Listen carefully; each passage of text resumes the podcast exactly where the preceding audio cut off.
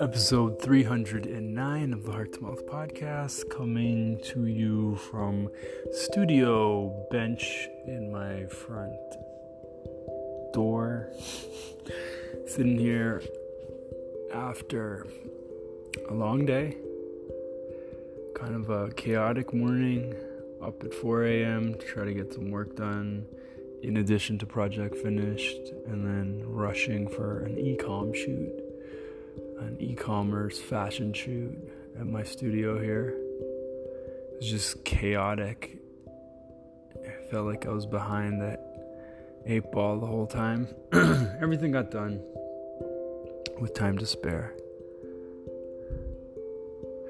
Went to the gym and had an exhausting workout. None of this actually matters. What I want to tell you, talk to you about is this notion that the more you have, the more you have to lose. It kind of sounds dramatic, it kind of sounds poetic, it kind of sounds logical. It's interesting, it's all three. Mm. When you have a family, you have a family to lose. When you have a beloved, you have a beloved to lose when you have a business that's succeeding, you have a business that's, succeeding to lose. When you make it to the top of your industry, you have more to lose.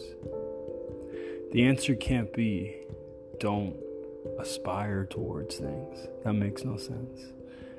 The answer can be don't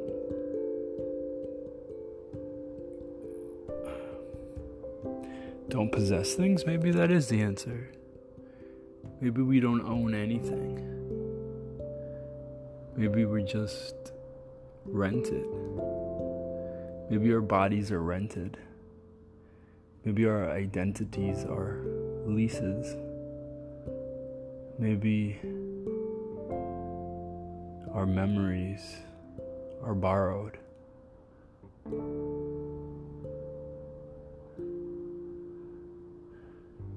There's this perception that when you gain things, you'll have less fear. And oftentimes, for me at least, the opposite is true. I have a loft, in many ways, a loft, a studio of my dreams. I'm constantly worried that I might lose it.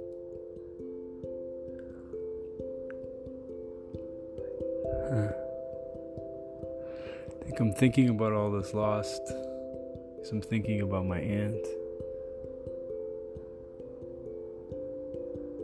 And how much I don't want to lose her.